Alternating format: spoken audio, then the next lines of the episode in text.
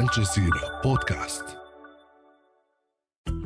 Donald Trump is heard on tape discussing classified documents. It's a crucial piece of evidence in a federal investigation into his handling of sensitive documents. So, how will this affect his criminal case and the Republican race for the White House?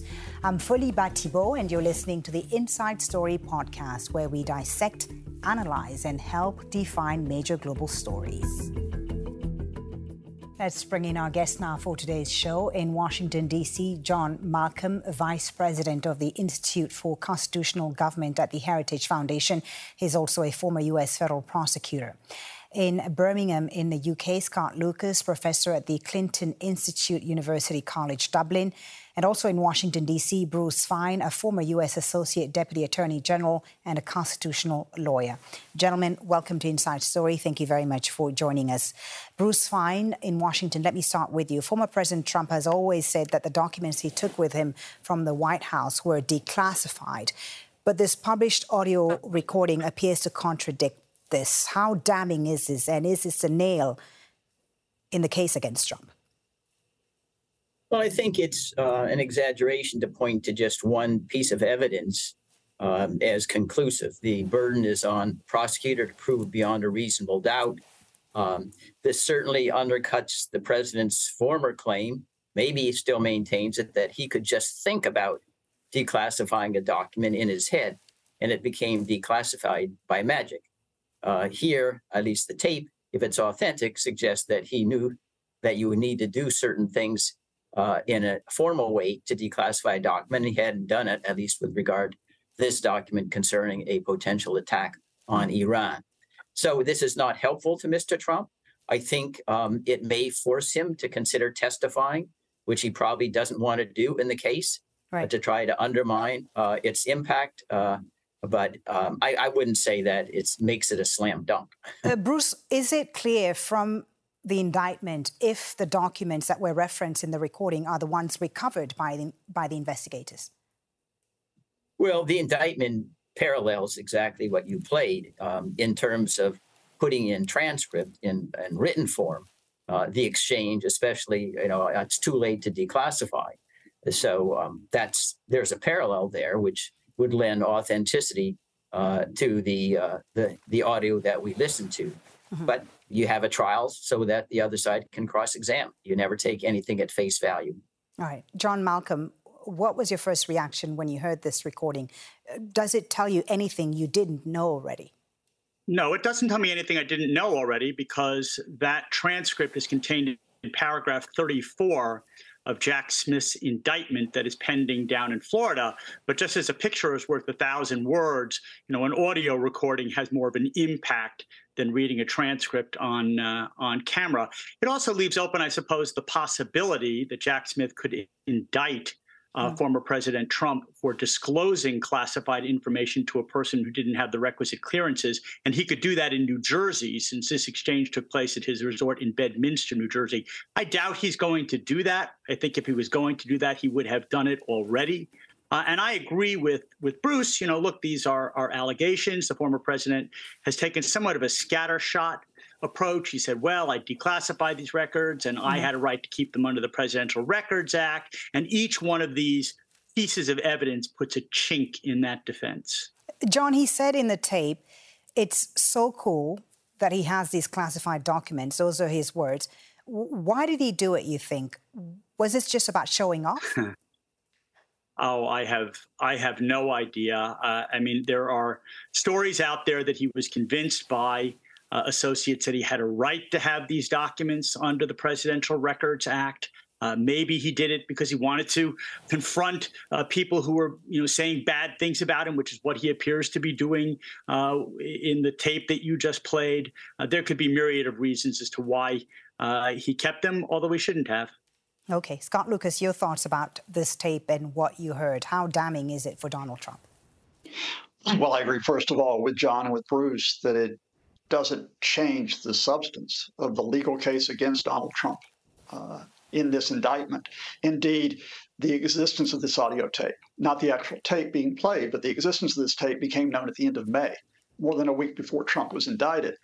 But on the political front, of course, what this does is, is this amplifies, as it were, the indictment. It amplifies the seriousness of it, and it does cause a real problem for Donald Trump's hmm. public defense, which has varied from, oh, the FBI planted documents, I didn't know the documents were there, and then, of course, that idea that he could declassify them uh, either with a signature or in his mind. That's kind of gone now. What I find most interesting about this is, is the context of this case because this document was one of the most sensitive in the US government. It was a document about US war plans on Iran. Now, why would Donald Trump release US war plans on Iran to a writer, a publisher, as well as to staff who were in the room? It is because he wanted to score a point against the current and then chairman of the Joint Chiefs of Staff, Mark Milley. Mm-hmm. Donald Trump, who has a series, series of grievances with Milley, wanted to make Milley look bad, make him look like a warmonger on Iran, and portray Trump as the sensible, responsible statesman who had avoided war. And the reason why he presented this document is he thought it helped that case.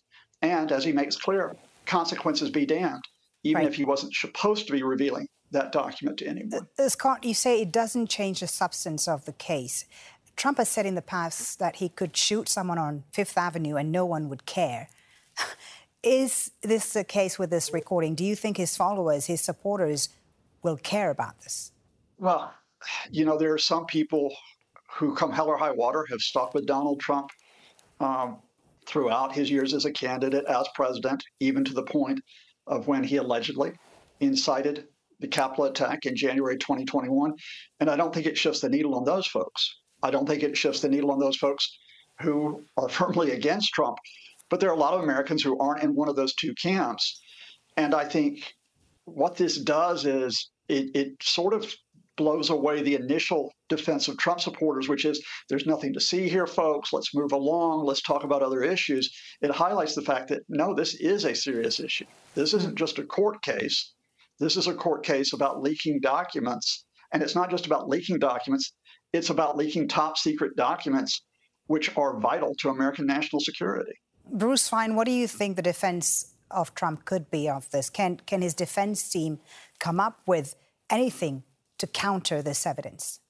Well, it's difficult. I mean, we're just talking about this one count. We're talking about an indictment that alleges not only that he retained national defense information, which is the standard in the Espionage Act. It doesn't use the word classified information but he's also been indicted for obstruction of justice. But let's put the obstruction of justice aside for the moment.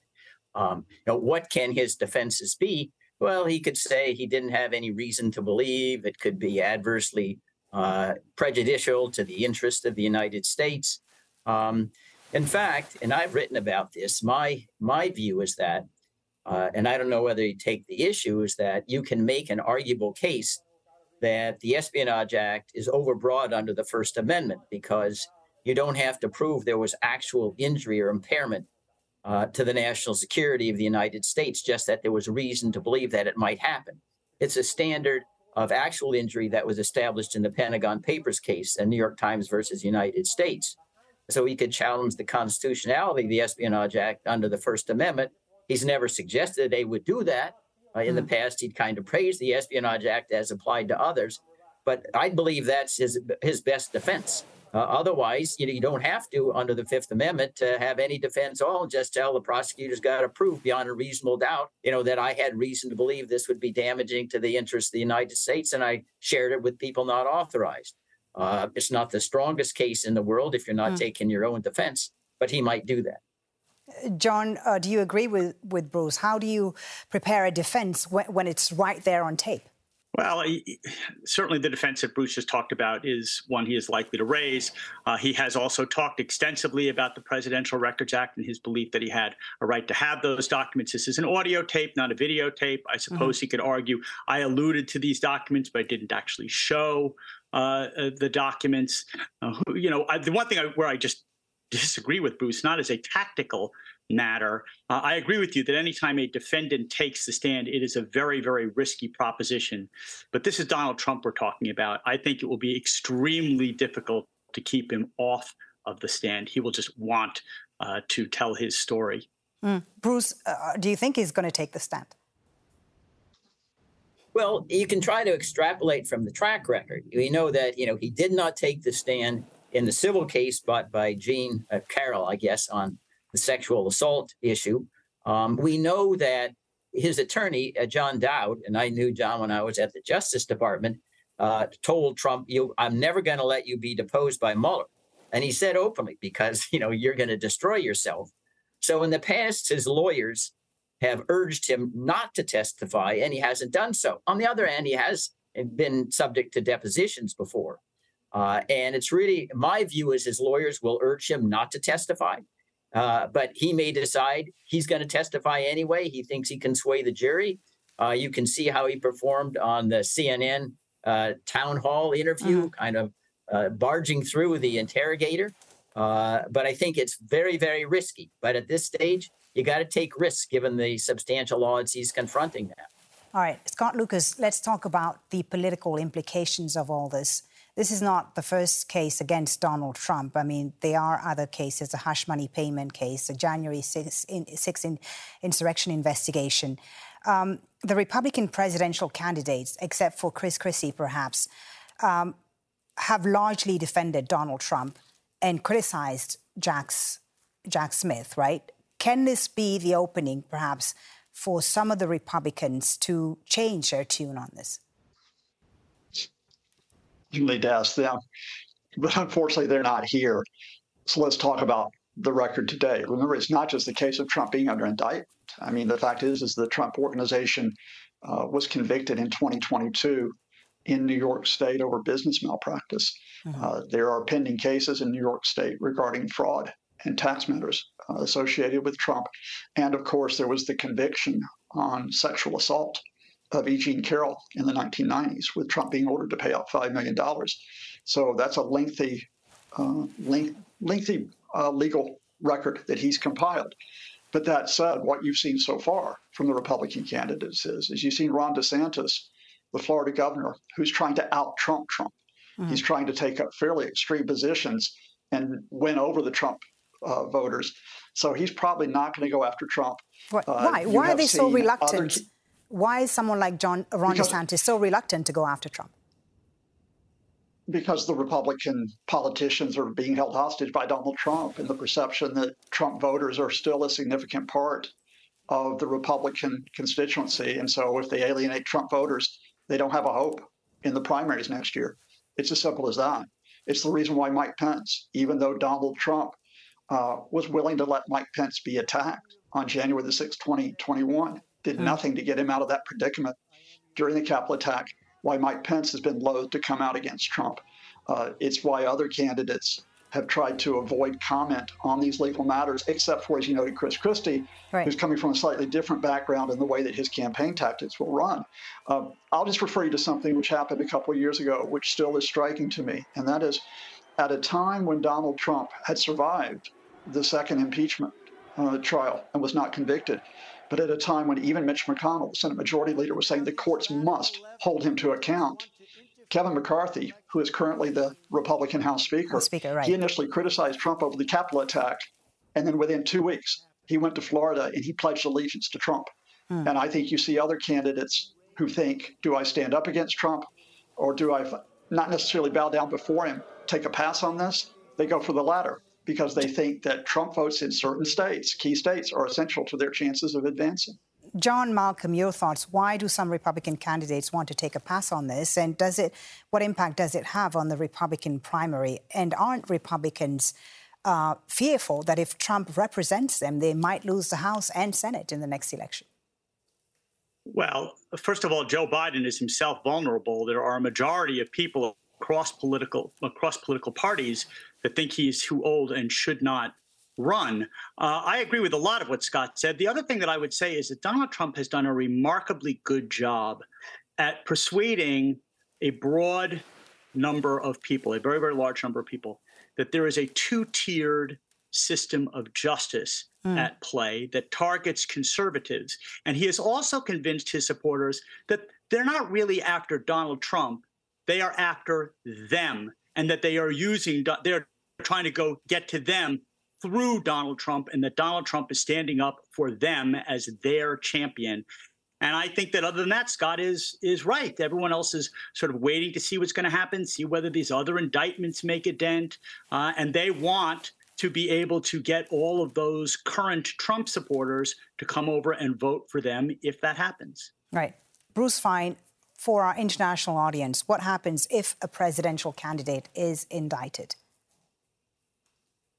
Well, he's already been indicted. So mm. you're seeing it, you know, as you're speaking, the, the three of us and, uh, yes. and watching things what, unfold. What, what, in now, what the, way will it hinder the campaign? I mean, and, and, you know, will it hurt him in the polls?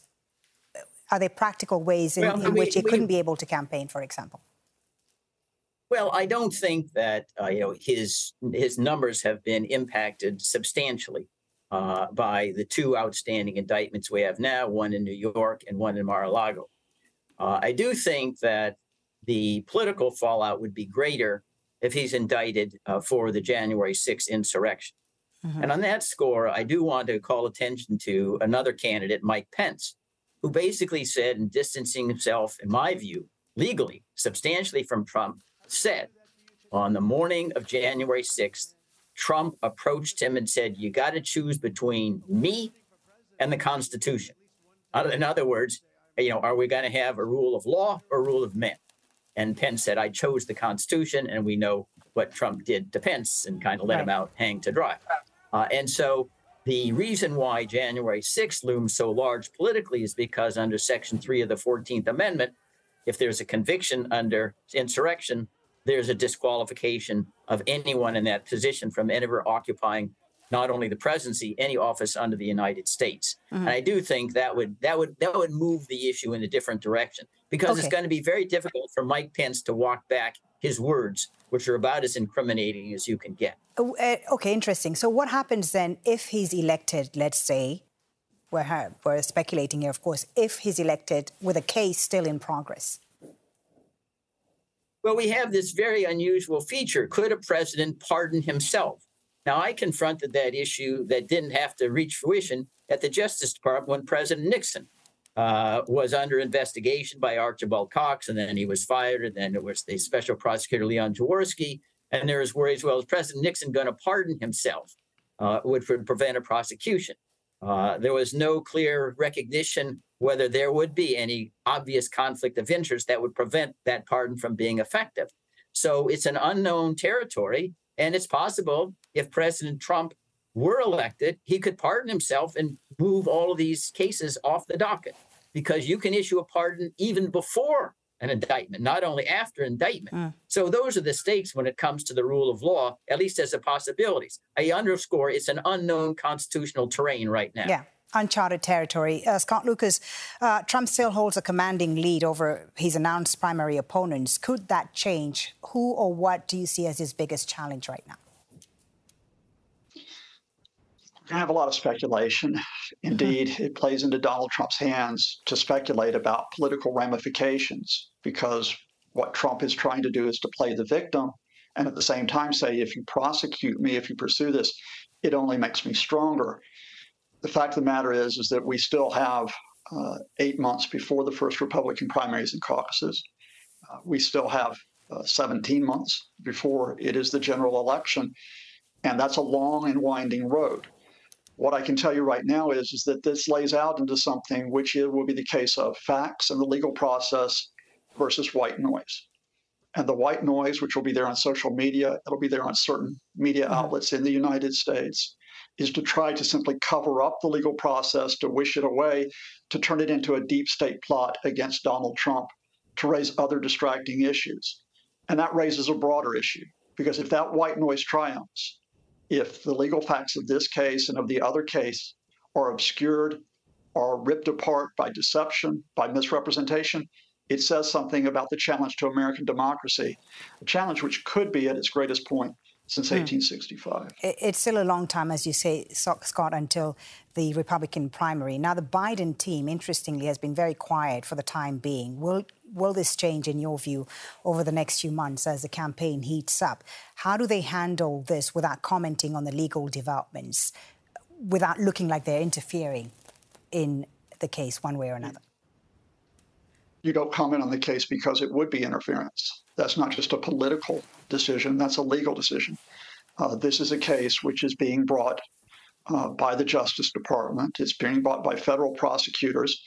The judicial branch of the United States must remain separate from the executive branch, and that must be respected by the president, whether he's named Joe Biden or someone else. So I would expect no comment on the details of this case uh, now or in the future, no matter how much, again, white noise is thrown up to try to force or push Joe Biden into making a comment which would be inappropriate.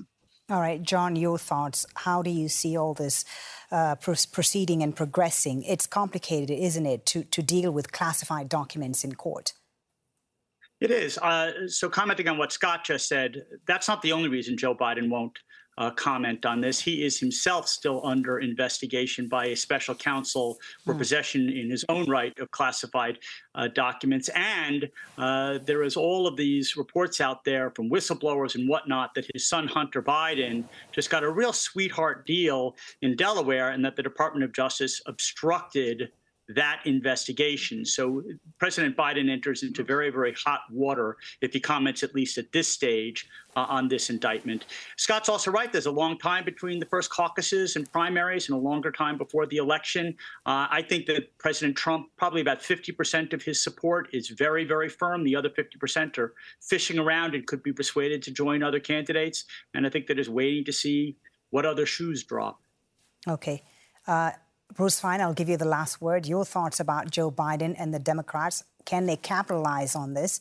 And how do you see this case against Donald Trump uh, progressing and proceeding?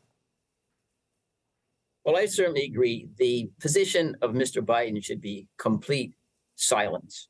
Um, that's what it means to have a rule of law rather than a rule of men. Um, process is so important. It's the centerpiece of our democratic dispensation.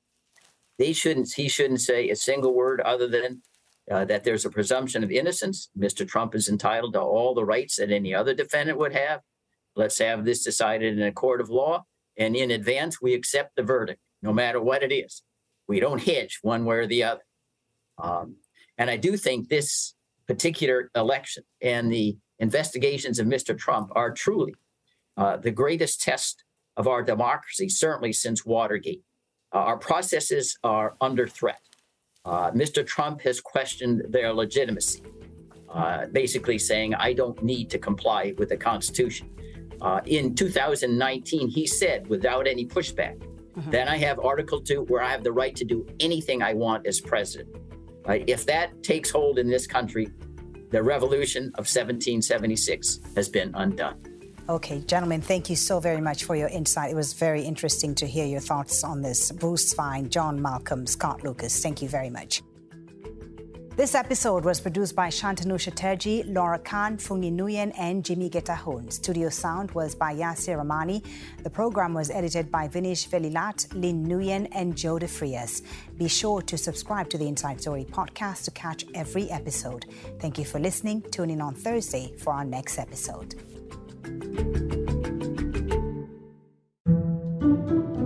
This week on The Take, the theories behind why orcas are ramming into boats off the coast of Portugal and why it's taken the internet by storm. That's The Take by Al Jazeera. Listen wherever you get your podcasts.